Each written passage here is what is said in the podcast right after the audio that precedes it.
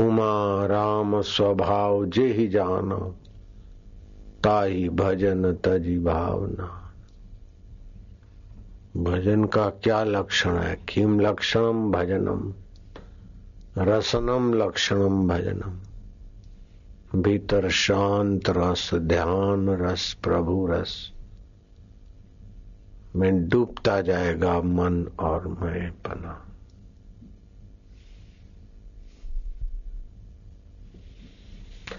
कई जगह हो, थकान हो तो लेट भी सकते हैं कोई।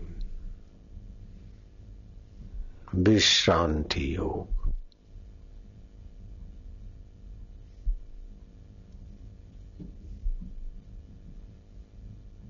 जो थके हैं और पास में जगह है, थोड़ी देर पड़ जाओ, लेट भी जाओ। कोई ज़रूरी नहीं है कि थके थकाए बैठे रहें और ध्यान हो जाएगा, नहीं। अति भोजन करने वाले को भी विश्रांति योग में तकलीफ़ होती। अति भूखा मरे वाले को भी और अति परिश्रमी को भी। युक्त आहार विहार शांत।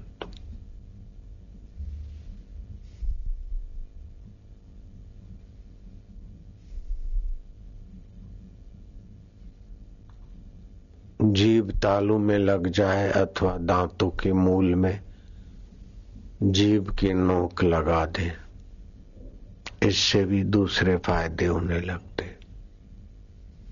या तो स्मृति नाड़ी या तो आरोग्य का रस बढ़ने लगता। तालू में स्मृति नाड़ी पुष्ट होती है और दांतों के मूल में ऊपर या नीचे जीभ की नोक लगा के बैठने से आरोग्य का रस बनना विशेष शुरू होता है। वो एकाग्र होना तो श्वास अंदर गया। भगवान नाम बाहर आए तो गिनती। मन के मनोराज और दौड़ भाग शांत होने लगे। श्वास अंदर गया। ओम स्वरूप ईश्वर बाहर आए तो गिनती।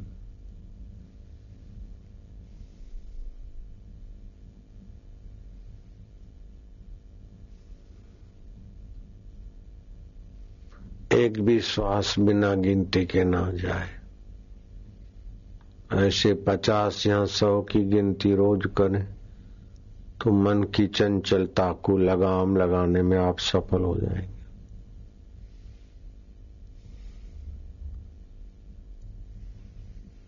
और एकाग्रता आपकी बुद्धि को विश्रांति देगी। मन की चंचलता घटने से बुद्धि में भी विश्रांति मिलेगी। बुद्धि का बल बढ़ेगा। मन इंद्रियों के तरफ़ जो फिसलता रहता है, वो कमज़ोर मन हो जाता है। मन संयत हो जाता है तो बलवान होता है। बुद्धि को मन के संकल्प विकल्प कानून कम होने से बुद्धि को श्रम कम होता है तो बुद्धि पुष्ट होती जिनके नीचे कर्म है, नीची वासनाएँ हैं, नीचे जीवन को महत्व देते हैं, वो ऐसी ऊँची उपासना नहीं कर सकते। कबीर जी ने कहा, ये बहुत तेज़ी से आध्यात्मिक उन्नति करा देगी, ऐसी ये साधना है। श्वास अंदर गया। ओम, बाहर आए तो गिनती। अंदर गया तो शांति, बाहर आए तो गिनती। ये डिप्रेशन और हार्ट अटैक हो ये सब भाग जाएगा। व्यक्तित्व के ये उन्नीस दिव्य लक्षण विकसित होने लगेंगे। ये तो पाणी मुनि का ग्रामर के हिसाब से उन्नीस फ़ायदे हैं, दूसरे ढंग से भी इसके कई फ़ायदे हैं। सात सात जन्मों के कंगले लोग अगर इस ओमकार की उपासना करे, सात सप्ताह और गाय के दूध की खीर बनाकर सूर्य नारायण को भोग लगाए, दरिद्रता मिटाने के लिए। तो उनके साथ साथ खानदानों में दरिद्रता नहीं आएगी। ये ऐसी साधना, उपासना। भोगी को भोग मिलता है, भक्त को भक्ति मिलती है, सेवक को कर्म योगी को कर्म योग मिलता है। ध्यान योगी को इस ओमकार की उपासना से ध्यान में विश्रांति मिलती। और तत्वज्ञ को अपने तत्व में प्रतिष्ठित होने का अवसर मिलता है, क्योंकि अंतर्यामी देवता है। जैसे भूमि में जैसा फल, संस्कार, बीज डालो, वैसी चीज़ भूमि से उभर आती है, मिर्ची। के बीजों से उसी खेत में मिर्ची और उसी में गन्ना, उसी में अदरक, उसी में धनिया, उसी में आम के पेड़, उसी में आम लेके, उसी में पपैया और वही झमरुक।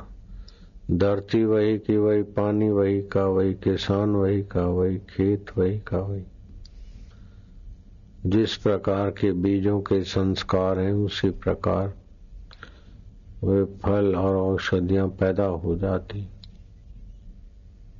ऐसे ही तुम्हारे मन में जिस भाव से ये ओंकार की उपासना होगी, लगे रहोगे तो उसी पद को, उसी अवस्था को आप प्राप्त हो जाओगे। जाको जा पर सत्य स्नेह हो, सो ताही मिले नहीं कछु संदेह। जिसको जिस परिस्थिति, व्यक्ति, अवस्था पर, जिस पर सच्चा स्नेह है, वो उस अवस्था को, उस पद को, उस ऊंचाई को पा लेगा। तो भगवान को पाने का इरादा हो जाए कि मुझे परमात्मा प्राप्ति हो जाए, जन्म मरण से छुटकारा हो जाए।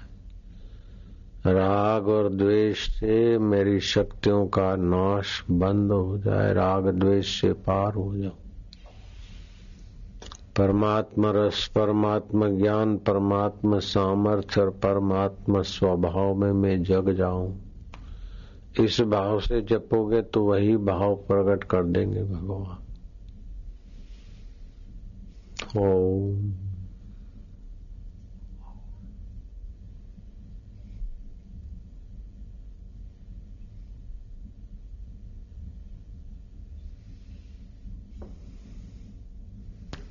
प्राणी मात्र के सुहृदय है भगवान का अपना।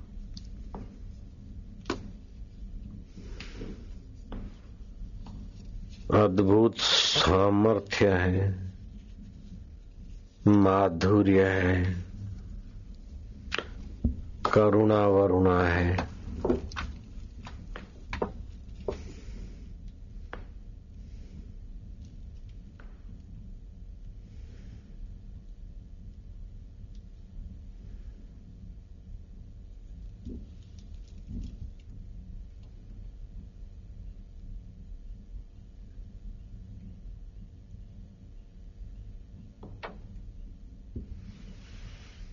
मुसलमान भी इस ओमकार की अथवा कृष्ण की उपासना करते तो उनको भी भगवान के दर्शन होते हैं।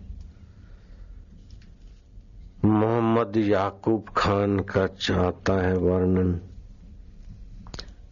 कि वो श्री कृष्ण की भक्ति में ऐसे लगे ऐसे लगे कि उनके जीवन में भगवत प्रेम, भगवत आनंद और भगवान का साकार रूप और निराकार तत्व ज्ञान भी प्रकट हो गया उनके चित्त में। मोहम्मद याकूब का खान का नाम पड़ा सनम साहब। सनम साहब ने भक्ति का खूब प्रचार किया। भगवत प्रेम ही वास्तविक जीवन है। प्रेम जब पैसे में फंसता है तो लोभ हो जाता है। शरीरों में फंसता है तो काम हो जाता है। परिवार में फंसता है तो मोह हो जाता है। अपने देह में फंसता है तो अहंकार हो जाता है। प्रेम की फसान अगर नश्वर में है तो हमको नाश करता रहता है। लेकिन प्रेम स्वरूप अपने में विश्रांति योग में आ जाता है तो परमात्मा को प्रकट कर देता है। परमात्मा शांति, परमात्मा प्रेम, परमात्मा ज्ञान। मोहम्मद याकूब खान उसी ऊंचाई को छूने वाले भगवान के भक्त हो गए। सनम साहब के नाम से उनका खूब लोग सानिध्य लेते थे। अनुपान प्रसाद पोदार ने भी उनकी भगवत भक्ति और गीता का गहरा अध्ययन पहचाना और प्रशंसा की, सनम साहब की। रोग, भय, शोक, ये सब ना समझी से और इंद्रिय लोलुपता से आते हैं। पचहत्तर टका तो रोग, भय, चिंता, राग और द्वेष से पैदा होती रोगी से मिलने जाओ तो ये ऐसा हो गया, वैसा हो गया, इसने ऐसा कर दिया, ये बातें करके उसके रोग में वृद्धि न करो, उसको भगवत चर्चा सुनाओ और आप सदा निरोगी है। रोग शरीर को हुआ है, मन ने मान लिया है, आप उसको जानने वाले हैं।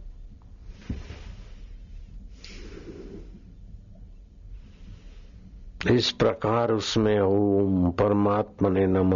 अच्युताय गोविंदाय अनंताय नाम भेषजाम।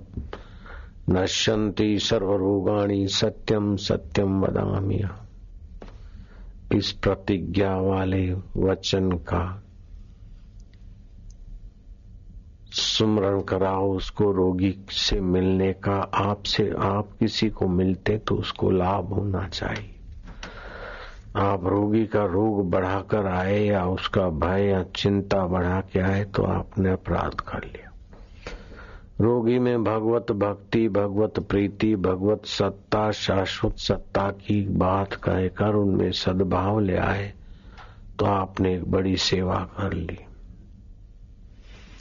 रियासत पटियाला, अमरगढ़, कस्बा, एक ब्राह्मण बचपन में ही जन्म से ही टांगे ऐसी थी कि विकलांग था बेचारा। ऐसी वैसी लकड़ी की कुछ टांगे और ये कोई चीज़ लेके जैसे तैसे रेंगते हुए चलता था। भगवान की भक्ति ने रंग जमाया और जगन्नाथ जी के दर्शन करने की लालसा जगी उस भक्त को। घर वालों ने कहा, तुम रेंग रेंग के चलते हो बेटे, कैसे जाओगे? बोले, नहीं मैया, मुझे जाने दो। खर्चा पानी दो। घर वालों ने खूब रोका, लेकिन दृढ़ संकल्प था, आखिर उनको कुछ खर्चा पानी दिया। वो ब्राह्मण जुड़ी हुई टांगों से रेंगते रेंगते एक दिन में एक माइल मुश्किल से चले कब जगन्नाथ जी पहुँचे। लोगों को तरस आता है, लेकिन लोगों के गहराई में बैठा हुआ, वो अपने गहराई में भी बैठा है, उसको तरस आया। एक डेढ़ दिन बीता, चालीस एक घंटे बीते, और यात्रा जहाँ विश्रांति पहुँची, एक रात तो कहीं रुका, फिर चला।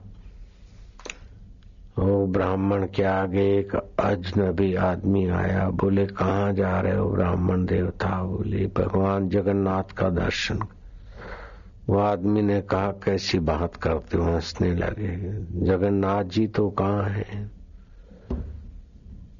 और तुम कहा? रियासत, पटियाला, पंजाब, अमरगढ़। छोटा सा कस्बा से आप चले और जगन्नाथ जी। उड़ीसा में घर लौट जाओ, घर लौट जाओ। बोले, माँ ने भी मना किया था, घर वालों ने मना किया था। लेकिन मैं तो प्रभु का दर्शन करूँगा ही। जाकू, जा पर सत्य स्नेहू सोता ही मिले नहीं कछु संदेह। वो अजनबी आदमी खूब प्रयत्न किया वापस लौटाने का। बोले, नहीं, यात्री, आप पधार जाओ, मैं जगन्नाथ जी भगवान का दर्शन तो करूँगा बोले, अगर जगन्नाथ जी भगवान यहाँ तुमको मिल जाए तो कैसे मिलेंगे? यात्री के रूप में वो घटघटवासी जगन्नाथ जी के रूप में प्रकट हो गया वो व्यक्ति। बोले, प्रभु, मैंने तो आपके दर्शन कर लिए, लेकिन घर वाले तो नहीं मानेंगे कि जहाँ थक के भाग के आया है तो ऐसा कुछ कृपा प्रसाद दीजिए ताकि घर वाले मेरी बात माने। भगवान ने उसके पैर पे अपना पैर स्पर्श करा के जरा सा खींच के उसकी विकलांग टांगे ठीक ठाक कर दी। पीठ ठोक दी, जा ब्राह्मण। ब्राह्मण दौड़ता भागता घर पहुँचा, बोले, देखो मेरे को जगन्नाथ भगवान। कैसा है वो अंतर्यामी देवता? कहाँ किस वक्त, किस पर, किस रूप में प्रकट होकर कृपा करे? प्रेरणा देकर कृपा करे, मुसीबत देकर कृपा करे महना दिलाकर कृपा करे, उत्साह दिलाकर कृपा करे, ये उसकी अपनी लीला है। आद्य शंकराचार्य गूढ़ विषय पर अपने शिष्यों को प्रवचन उपनिषदों का अमृत पान करा रहे एकाएक आचार्य शंकर के मुँह में माँ के बाल्यकाल में दूध पीने का स्वाद उभर गया। बुद्धिमान शंकराचार्य सोच रही, क्या हो रहा है? माँ के दूध का स्वाद लपक लपक लपक मुँह में शुरू हो गया। ज़रूर कुछ घटना है। अपनी कुटिया में गए, ध्यान मग्न हो गए, स्वाद बढ़ गया, स्पष्ट दिखा कि माँ अस्वस्थ है और याद कर रही। उनके पास योग सामर्थ्य था, आकाश मार्ग से उड़े। ये केवल किताबों में, शास्त्रों में लिखी, और आप मान लो ऐसी बात नहीं। गंगोत्री से तीन साधु आकाश मार्ग से उड़कर बद्रीनाथ भगवान के दर्शन करने गए और पूरी बाज़ार बंद हो गई थी। उन्नीस सौ साठ पैंसठ के बीच की घटना, जिस महिला ने देखी, वो साधु महिला, बड़ी सज्जन और सच्ची बाई थी। योग माया उनका नाम था, बोले, बाज़ार बंद हो गई थी, वो तीस वर्ष बद्रीनाथ रहे थे। बाद में आबू की मेरी गुफा के पास में उनकी छोटी सी गुफा में आकर हो रही थी। तो हम मिलते जुलते थे तो उसने मुझे बताया कि तीन साधु बद्रीनाथ में आकाश मार्ग से आए थे उड़ गए और बाजारें भी बंद हो गई थी उनको देखने के लिए। हम जब एकांत में रहते थे, प्राणायाम आदि नियम से करते थे तो दो चार दिन में ही शरीर हल्का फुल्का और एक घूमने जाते तो मानो अभी उड़े अभी उड़े, ऐसा एहसास होने लगा। हमारी साधना उस प्रकार की नहीं थी, आकाश में उड़ने की। लेकिन ये सब होता है, आचार्य शंकर जी आकाश मार्ग से उड़कर। श्रृंगेरी मठ से उड़ान भरते हुए कालंडी केरल पहुँच गए। उनकी माता आर्यम्बा बेहोश हालत में पड़ी थी।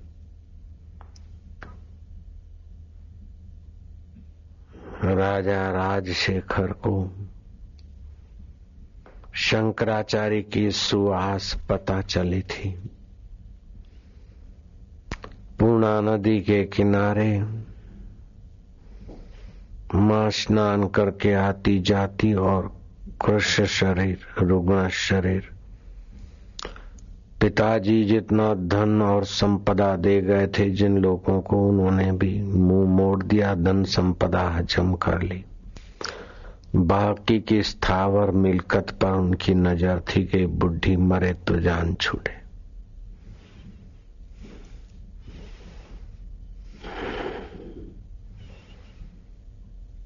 शंकराचार्य ने अपनी माँ की स्थिति देखी और उनकी आँखों से आँसू झरने लगे। और भरे कंठ माता आरंबा को कहा कि, माँ माँ माँ, तुम्हारा पुत्र शंकर में आ गया। माँ ने आँख खोली। न जाने उस मूर्छित माँ में, कमज़ोर माँ में कहा से चेतना आ दौड़ी? चिपक चिपक पर स्नेह करने लगी। वो प्रेम स्वरूप ईश्वर कब किसमें मनोवांछित फल प्रदान करे वो ही जाने। माँ की दैन्य स्थिति पर शंकराचार्य की आँखों से आँसू। माँ ने कहा, तेरा पिता तो मुझे छोड़ गया, और तू भी सन्यासी हो गया। मेरे पर तुमको जरा तरस नहीं माँ, अब मैं आ गया हूँ क्षमा करना। अब मैं तुमको छोड़कर नहीं जाऊँगा। माँ के आनंद का ठिकाना ना रहा। माँ अनजाने में उस प्रेम स्वरूप परमात्मा में श्री कृष्ण की भक्त थी उनकी माँ। कृष्ण गोविंद हरे मुरारे, हे नाथ नारायण वासुदेव। कृष्णा कृष्णा, कृष्ण। पड़ोस की एक सज्जन महिला उनकी सेवा करती थी। बाकी के लोग तो बाट देखते थे। के कालंडी के गाँव में रही थी माता हरिअम्बा कब चल बसे तो हमारे? को इनकी इतनी लंबी चौड़े बाग बगीचे संपदा प्राप्त हो। घर में भी चल संपत्ति होगी, अचल संपत्ति भी है, चल संपत्ति भी। वो बाई उनकी निष्काम भाव से सेवा करती थी। माँ का कृष्ण शरीर खान पान क्या हजम हो? लेकिन शंकराचार्य ने माँ की सेवा सुश्रा शुरू की। केरल के राजा राजेश शेखर को पता चला। उन्होंने उनको पत्र लिखकर भेजा। कि आप यहाँ पधारे हैं, हम आपको प्रणाम करते हैं आदि आदि जो भी उन ब्राह्मणों ने देखा कि इनको बाई तो देव को प्राप्त हो जाएगी और ये शंकराचार्य इनके अंत्येष्टि करेंगे तो संपदा के अधिकारी बन जाएँगे, मठ मंदिरों को दे देंगे।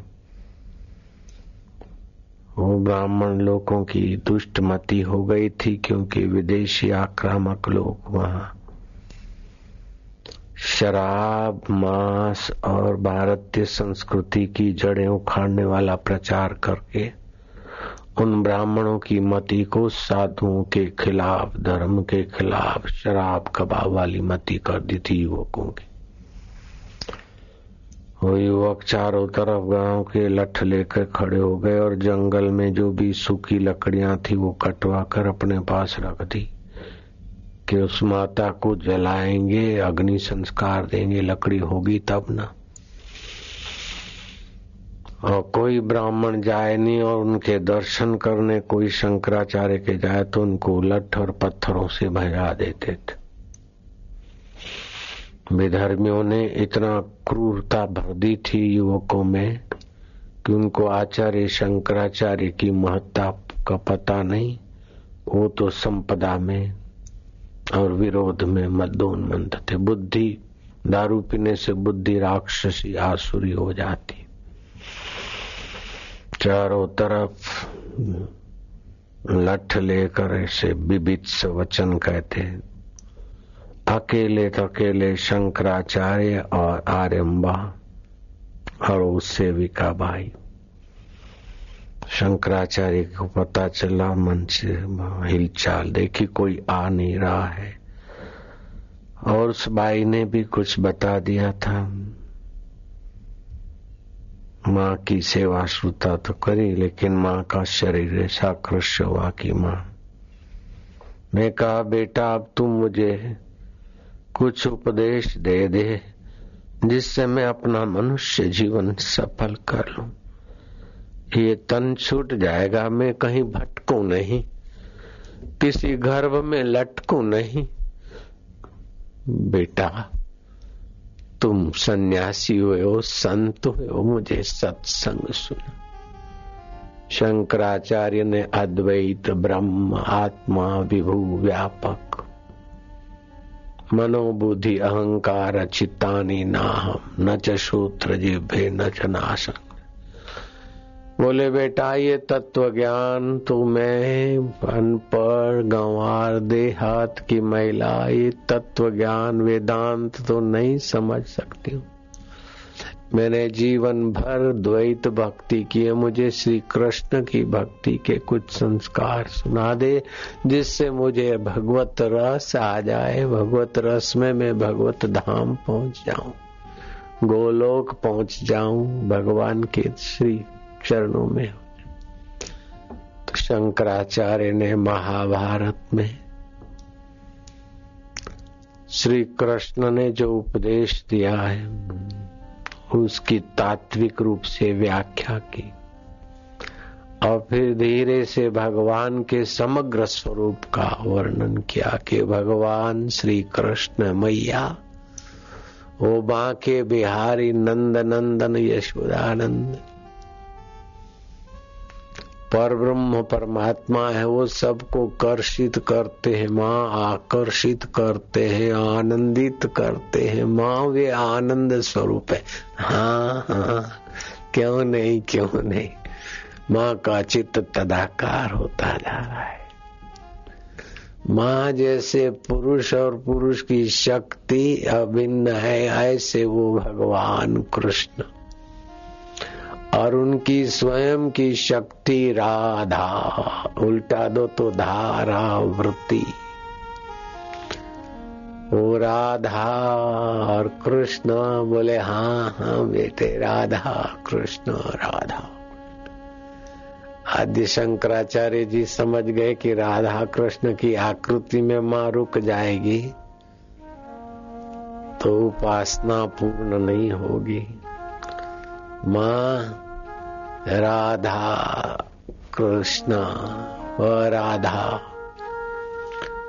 जैसे पुरुष और पुरुष की शक्ति ऐसे, अकेले भगवान कृष्ण ही कृष्ण थे, लेकिन एकाकी न रमते तो मैं अनेक बन जाऊँ, इसीलिए उन्हीं की शक्ति से वे राधा को प्रकट की राधा माना ये उनका सारा जगत और कृष्ण माना जगत में व्याप रहे। हैं सारा विस्तार राधा कृष्ण राधा कृष्ण है।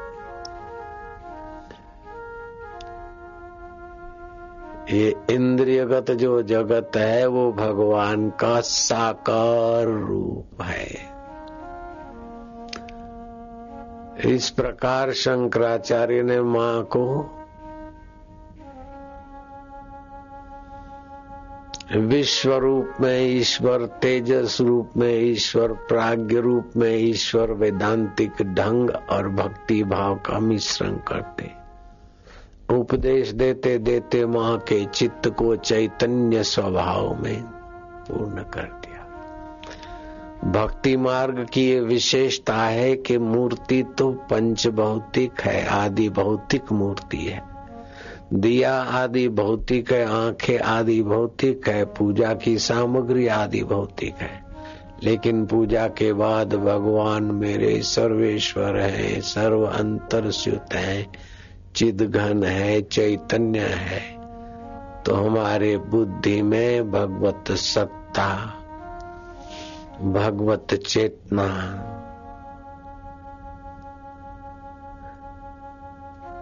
भगवत प्रसाद, भगवत रस, आदि दैविक और आध्यात्मिक स्वरूप हमारी बुद्धि में प्रकट होता है। वस्तुएँ आदि भौतिक है, ये शरीर हम इधर आए तो आदि भौतिक है। सुन रहे हैं तो कान भी आदि भौतिक, सुनने के ये साधन भी आदि भौतिक। लेकिन सुनते सुनते जब शांत होते तो मति में हमारा सत चित्त आनंद आदि देविक और आध्यात्मिक तत्व पुष्ट होता है। ये कितना बड़ा फ़ायदे का काम है।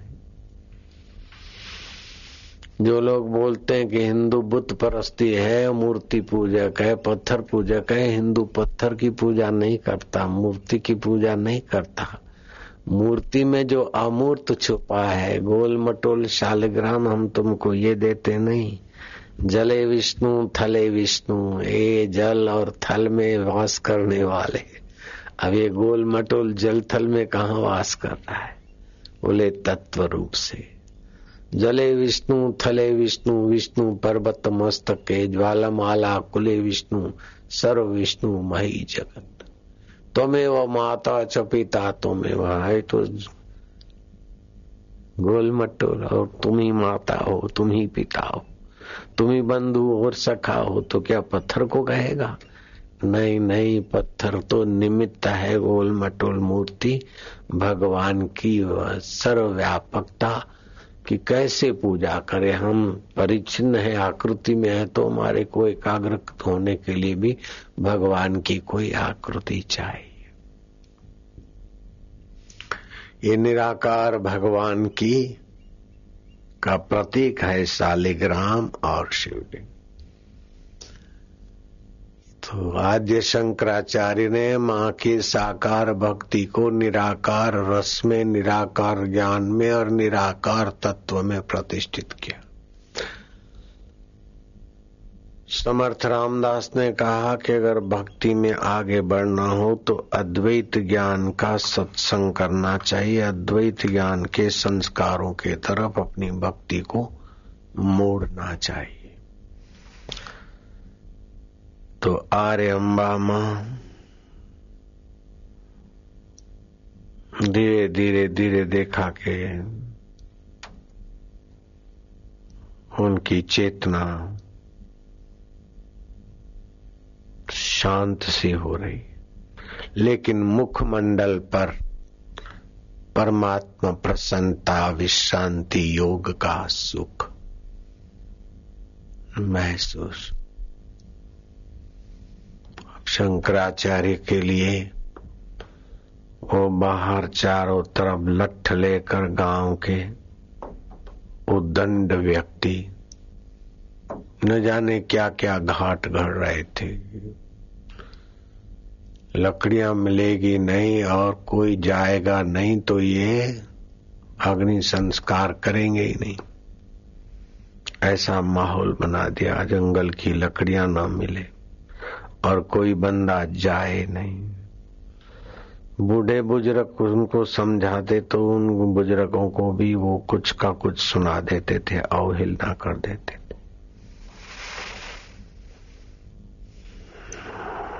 शांतात्मा शंकराचार्य ने विचार किया कि अब माँ के लिए सामग्री कैसे लाई जाएगी? न किसी को यहाँ से जाने देते, न आने देते। तब वो महिला ने कहा कि माँ को पता था कि स्वार्थी लोग कुछ ऐसा करेंगे तो माँ ने अपना कफन का सामान संजो के रखा है। नारियल भी संजो के रखा है और धूप बत्ती भी रखी है। सारी सामग्री अंत्येष्टि की माँ ने इकट्ठी करके रखी। केवल लकड़ियाँ लानी होगी और अग्नि लाना होगा। शंकराचार्य विचार करते हैं तो वो गुरु जहाँ वो एक ही तत्व है। मंदन मिश्र की पत्नी भारती देवी। उनका सेवक रामदास। यहाँ शंकराचार्य के चेलों में खलबली मच गई कि गुरु जी एकाएक सिंगरी मठ में तो है नहीं, कहाँ गए? आकाश मार्ग से चुपचाप चले गए, किसी को पता ही नहीं चला। तो मंडन मिश्र की पत्नी भारती देवी को, ये पता बात चला। तो उनका सेवक रामदास ने स्वप्न देखा। आचार्य श्री की माँ अत्यंत अस्वस्थ है और उनका शरीर शांत हो गया और आचार्य शंकर वहाँ पहुँचे तो भगवान किसको स्वप्ने के द्वारा क्या प्रेरणा देकर उन्नति करते हैं, वो कैसे समर्थ है? कभी तो अपने वासना के अनुसार स्वप्न होते हैं, विकारों के अनुसार स्वप्न भी होते हैं, भावना के अनुसार भी स्वप्न होते हैं और कभी कभी परम सत्ता, परमात्मा स्वप्न में अथवा जागृत में ध्यान में प्रेरणा देते हैं। जैसे हम उपासना करते, अनुष्ठान करते तो बार बार अंदर से कि मेरे गुरु जी का नाम उच्चारण होता और बोले, वहाँ जाओ। मैं बोलता है कौन बोल रहा है? बोले, तुम जिसकी उपासना करते हो, मैं भगवान बोल रहा हूँ। मैं क्या कौन भगवान हो तुम? बोले, जिसको तुम पूजते हो। मैं मंदिर में जाता तो देव के ऊपर से माला गिराती, फूल गिराते, पार्वती जी से, शिव जी से, गणपति से। देखो, मैं प्रसन्न हूँ, मैं प्रसन्न हूँ। तो मैं तो ये तो शायद मेरा मन कहता होगा। नहीं बोले, मैं कहता हूँ। तुम कौन कह रहे हो? बोले, तुम्हारा इष्ट देव कह रहे हो। तो ऐसी बातें करते हम और फिर जब हम गए तो सचमुच में हम गुरु जी के पास गए और काम बन गया। तो आपका साधन भजन देखकर भगवान भी कभी कभी शुद्ध जब प्रेरणा हो, संग्रह की प्रेरणा हो, भोग की प्रेरणा हो, किसी के बदला लेने की प्रेरणा हो, किसी को दबाने की प्रेरणा हो, अपने को अच्छा कहलाने की प्रेरणा हो तो समझ लेना कि मनीराम की बदमाशी है। लेकिन जब शुद्ध प्रेरणा हो तो समझ लेना कि उसकी प्रसादी है। उसमें राग नहीं होता है, द्वेष नहीं होता है, भोग वासना ही नहीं होती। भगवत प्रेरणा परम मंगलकारी होती है। महाराज, सेवक रामदास को प्रेरणा हुई और सेवक रामदास राजस्थान का लंबा कद, राजस्थान का इतिहास है। लंबा कद और बयासी से सौ साल तक का आयुष्य राजस्थानी लोगों का। फिर राजस्थानी लोग बेचारे कलकत्ते जाके रहे अथवा बम्बई जाके रहे, मद्रास जाके रहे तो उनके एक दो जनरेशन में ये ये ऊंचाइयाँ क्षीण होने लगती है और स्वास्थ्य भी राजस्थान का जलवायु ऐसे था। खैर वह राजस्थान का शरीर था, सेवक रामदास का। हाथ में महाराज चमचमाती ऐसे महाराज, तलवार की धार जैसी लठ और प्रभावशाली व्यक्ति तो उद्दंड ब्राह्मणों की हिम्मत न चली। कोई उनको काल रूप में जानने लगे तो कोई भैरव देखने लगे तो कोई बड़ा पहलवान और एक बड़ी आँखें और बड़ा रुबा उद्दंड व्यक्तियों की हिम्मत और आभा ही संकुचित हो गई। किसी को नहीं जाने देंगे। इस हिसाब से टोले के टोले घेर के बैठे, उनको पता चल गया कि माता जी समाप्त हो गई। तो अब भाई इनको बराबर कसो घेरो ताकि अपने को संपत्ति मिल जाए। किसी को न आने देने के भाव से पूरे गाँव के उदंड जमा हो गए थे, लेकिन इसका ऐसा सेवक रामदास का प्रभाव कि वो टोले को चीर कर चले गए। और आज शंकराचार्य की माता की स्थिति देखकर द्रवीभूत हो गए कि माँ माँ मेरा क्या अपराध है कि मैं तुम्हारी हयाती काल में तुम्हारे चरणों में नहीं आ पाया, सेवा नहीं कर पाया? फुट फुट कर रोए, आचार्य ने उनको टाडस बंधाए। वो जो महिला थी जानकी देवी, उसने ब्राह्मणों की उदंडता, विदेशी लोग यहाँ शराब खूब भेजते हैं और धर्म के विरुद्ध संस्कार बिड़ाते हैं और पूरे गाँव के लोग, नया जो भी जनरेशन है संस्कृति के विरुद्ध के संस्कार वाला। हमारी संपदा, माँ की संपदा हड़पने के ही ताक में है और बड़े कष्ट दिए कुछ उनकी उदंडता बताई अब। उनमें तो जोश आ गया कि मैं निकलता हूँ बाहर और मेरी लठ के आगे किसकी लठ रहती आचार्य शंकरन जी ने कहा, नहीं नहीं क्षमाशील तो अपनी क्षमा और उदंड अपनी उदंडता करे। हमें अभी इस शोक के समय शांत रहना है, धैर्य धारण करा है तुम जाओ, जरा लकड़ियाँ ले आओ। तो ये गए लकड़ी लेने तो कुछ लोगों ने पूछा, कहाँ जाते हो? बोले, माँ की चिता के लिए लकड़ियाँ लेने। हाँ तो मज़ाक में ठट्ठा मस्करी करने लगे, लकड़ियाँ अच्छा जाओ जाओ वन में घूमा तो कहीं सूखी लकड़ी मिले ही नहीं। उन्होंने तो कटवा के रख दी थी। आखिर हरे पेड़ों में से जहाँ कहीं डाली छोटा मोटा कुछ टहनिया सूखी थी, वो कट्ठी की। हाँ महाराज,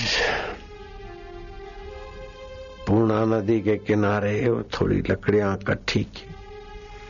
आचार्य शंकर जी के पास गए, बोले, टहनिया टहनिया कहीं सूखी थोड़ी मिली है, बाकी जंगल में कोई सूखी लकड़ी या कोई सूखा वृक्ष दिखाई नहीं दिया।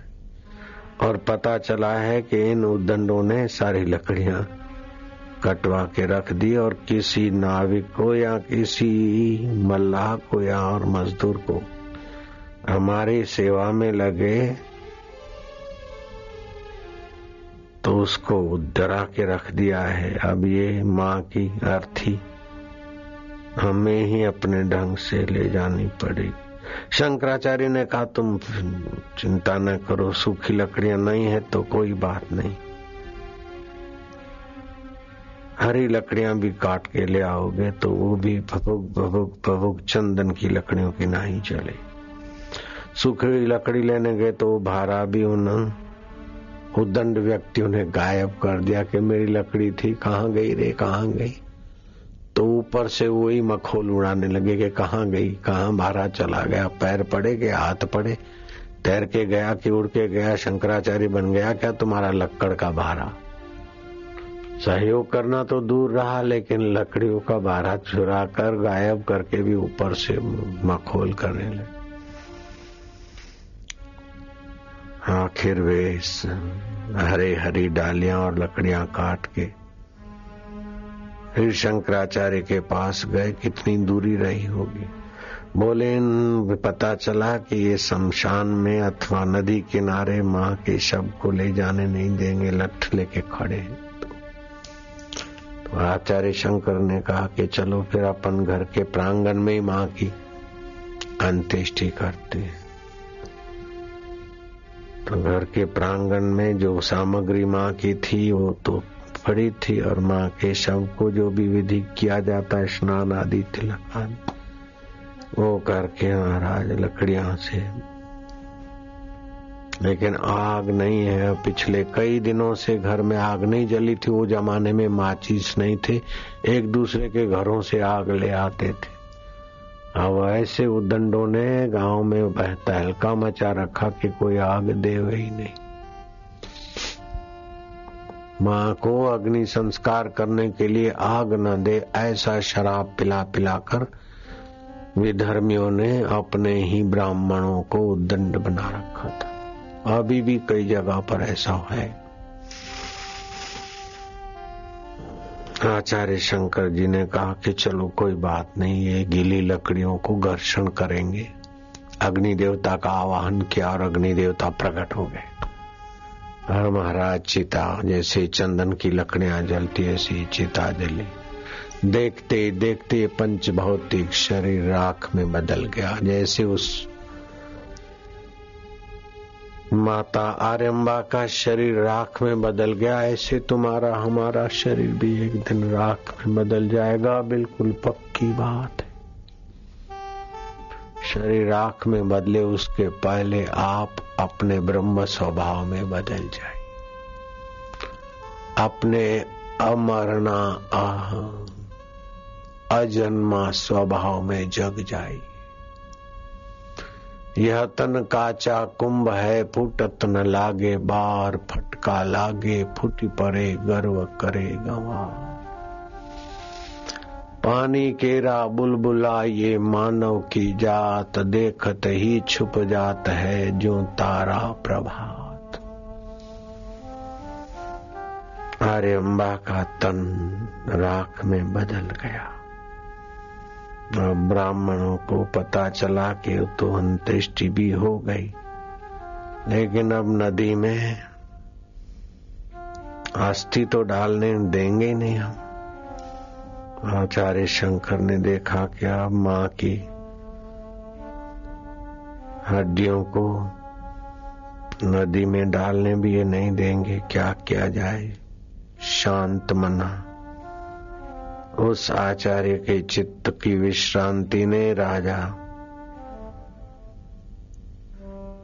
राजशेखर के दिल में स्फूर्णा की कि आचार्य शंकर कहा है क्या उपस्थिति है। दो पहरियों को भेजा।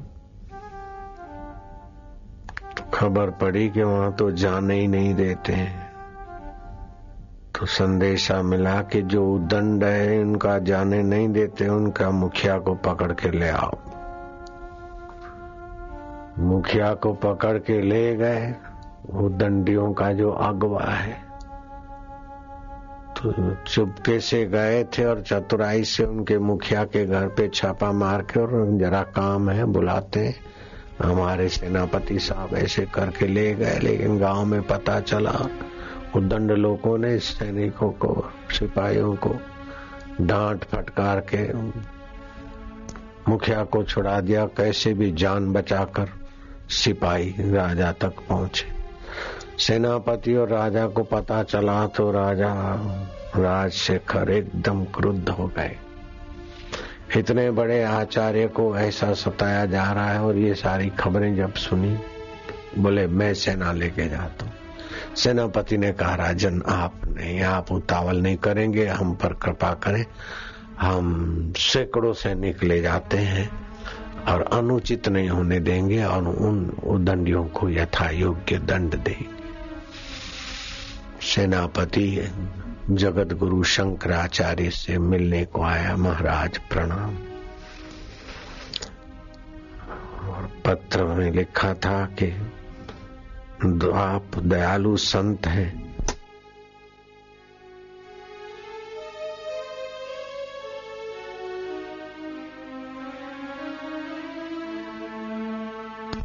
और समाज में विद्रोह, अशांति, आतंक मचाने वाले व्यक्तियों के प्रति भी आपके दिल में तो सहानुभूति रहेगी, लेकिन हमारा राजधर्म है।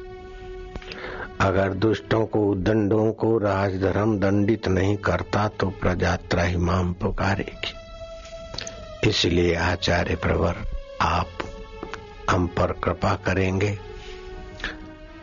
आपने मंडन मिश्र के साथ शास्त्रार्थ करके उन्हें संन्यास्त की दीक्षा दी, आपकी सुहास हमने सुनी। और भारत में पैदल यात्रा करते आपने अद्वैत ब्रह्म, सच्चिदानंद, एको देव गुड़ाकेशु, सर्वभूतेशु। नैना नास्ति किंचितम का प्रचार प्रसार करके मानवता की जो लघु ग्रंथियाँ थी और जो करुणा करुणा करके अपने को दीनहीन मान रहे थे भारतवासियों में जो दुर्बलता घुस गई थी बुद्धिज्म के प्रभाव से पिछले 1200 वर्ष से उसको आपने उखाड़ फेंका है, ये आपकी सु, सुवास हमने सुनी है और आप जैसे विभूति की माता का अग्नि संस्कार होने न दे और आपकी संपदा हड़पे ऐसे उदंड व्यक्तियों को। राज्य धर्म निभाने के लिए आप हमें आशीर्वाद दें, या तो आप मौन रहे, कृपा कर। शंकराचार्य के आगे समस्या आ गई कि अब ये लोग आएँगे, गाँव में सभी को पकड़ेंगे, ले जाएँगे, जेल में भरेंगे विचारों को। इतने में बूढ़े गाँव वालों को पता चल गया और वो सिसकने लगे और बूढ़े बुज़ुर्गों को आगे कर दिया। और बुज़ुर्ग लोग आए, शंकराचार्य की स्तुति करने लगे कि महाराज, ये तो छोरे हैं आजकल। विधर्मी लोग उनको ऐसे कुसंस्कार देते हैं, शराब, मांस खिला के उनकी बुद्धि भ्रष्ट कर दी है।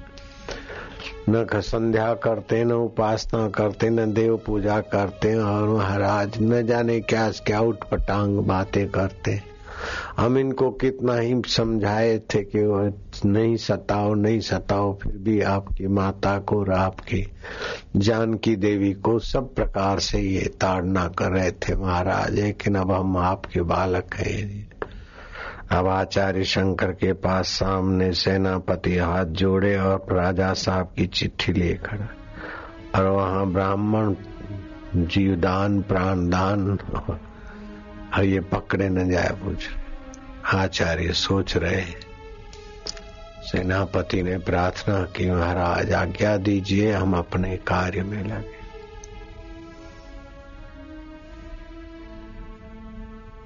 शंकराचार्य शांत मना, बोले, धैर्य रखो।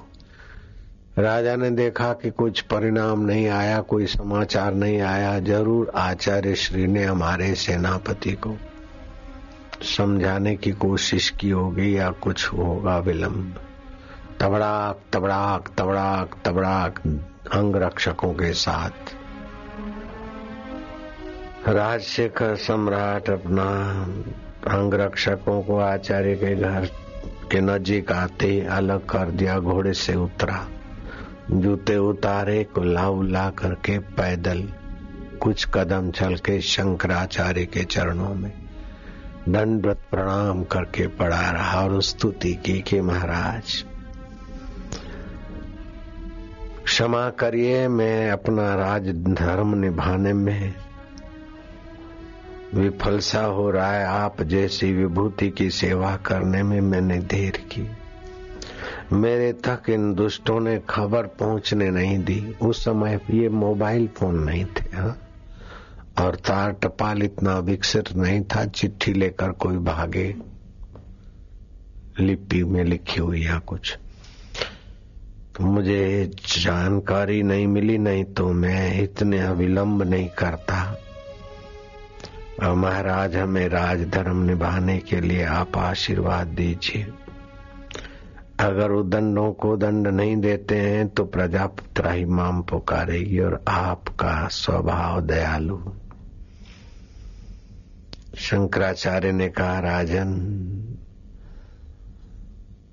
जो उदंड होते हैं, वो अपनी गलती स्वीकार करें तो उनका हित के लिए उनको क्षमा करना ही उनका हित होता है।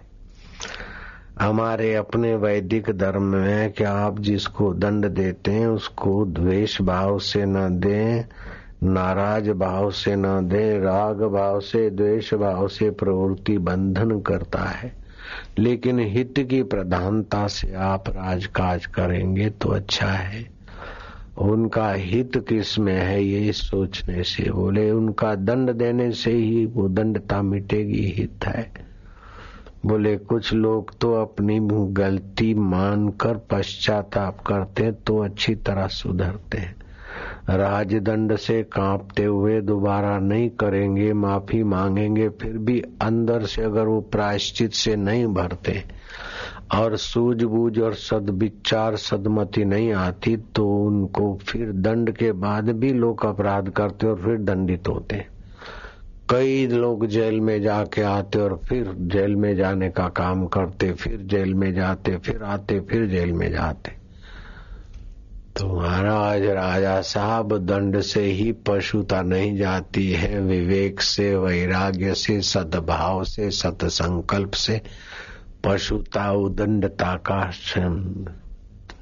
नियमन होता है। और कुछ भी हो, ये ब्राह्मण बालक हैं और गाँव के हैं महाराज।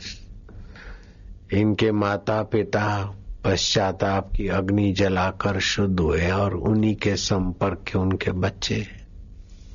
आचार्य शंकर ने श्रुति प्रमाण और पूर्वकालीन प्रमाण देकर राजा के क्रोधाग्नि को ज्ञान की शीतलता बख्शी और राजा आचार्य का अभिवादन करते हुए माँ के फूलों को बीनने के लिए इकट्ठे हुए और फिर तीनों ने मिलकर माँ के जो अंतिम पुष्प थे वो बाजते, गाजते हो, ब्राह्मण भी आ गए और और लोग भी आ गए, महिलाएँ भी जुड़ गई, पूरा गाँव आर्यम्बा माँ की जय हो आर्यम्बा देवी की जय हो जय घोष करते पूरे हर्षित। कईयों के पति पकड़े जाने वाले थे, कईयों के बेटे पकड़े जाने वाले थे। कईयों के भाई अपराधी लिस्ट में थे। हज़ारों लोगों की धरपकड़ होने वाली थी। सभी को जीवन दान मिला। तो कष्ट के बाद अगर कष्ट माफ़ हो जाता है तो उसके प्रति आदर होता है तो शंकराचार्य के प्रति और उनके माता के आर्य अम्बा के माता के प्रति पूरे गाँव को, और आसपास के गाँवों को बड़ा आदर और राजवीय सम्मान, सलामी सहित माता की अस्थियों का विसर्जन हुआ। फिर महिलाओं ने घेरा उस भारती देवी को। मंडन मिश्र की पत्नी भारती देवी वहाँ आ पहुँची। ये विधर्मी आगा कर हमारी संस्कृति पर हमला कर रहे हैं और हमारे बच्चों को पढ़ाई के बहाने खान पान के बहाने अथवा और किसी बहाने हमारे युवकों को और नन्हालों को विभ्रमित करते हैं, बहन जी, अब हमें भी कुछ करना चाहिए और तो भारती बड़ी विदुषी थी और उसने अपना पति शास्त्रार्थ में हारकर सन्यासी हो गए। तो पति की संपदा भी संभालने की ज़िम्मेदारी उसकी थी और भारतीय संस्कृति का प्रचार करने की भी उसने ज़िम्मेदारी ले ली थी। कुछ महिलाओं को तैयार किया और धर्मो रक्षति रक्षिता। हमारे भारतीय संस्कृति की रक्षा ही हमारी रक्षा है, मानवता की रक्षा है। शराब और मांस से तो मति आसुरी होती। ये दैत्य दानव का युद्ध नहीं, ये देव दानव का युद्ध है। तो देवी स्वभाव है, वैदिक संस्कृति और आसुरी स्वभाव है, शराब और मांस का कल्चर।